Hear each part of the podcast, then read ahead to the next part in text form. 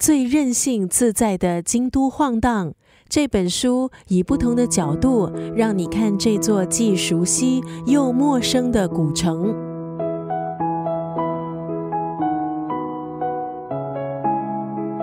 今天在九六三作家语录分享的文字，出自舒国志的这本书《门外汉的京都》。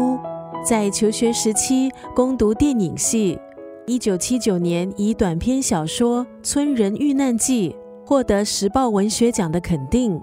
之后的七年，他浪迹美国，写下了一部部游记。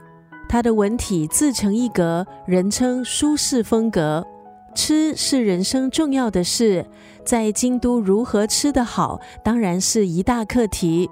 在书中，舒国志分享，京都这座古城其实非常适合野餐。他也推荐京都的传统日式旅馆。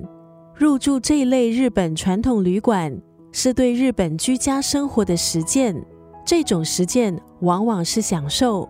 京都的另外一道独有的风景线是长长的墙，人们沿着墙行走，似乎是走之不尽。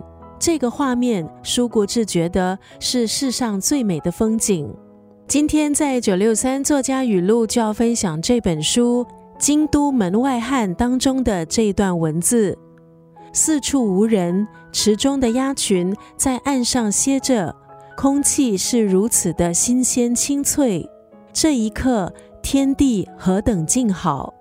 你可能到过京都，你也可能还没去过。不妨借由舒国志的文字，领略京都的美。四处无人，池中的鸭群在岸上歇着，空气是如此的新鲜清脆。这一刻，天地何等静好！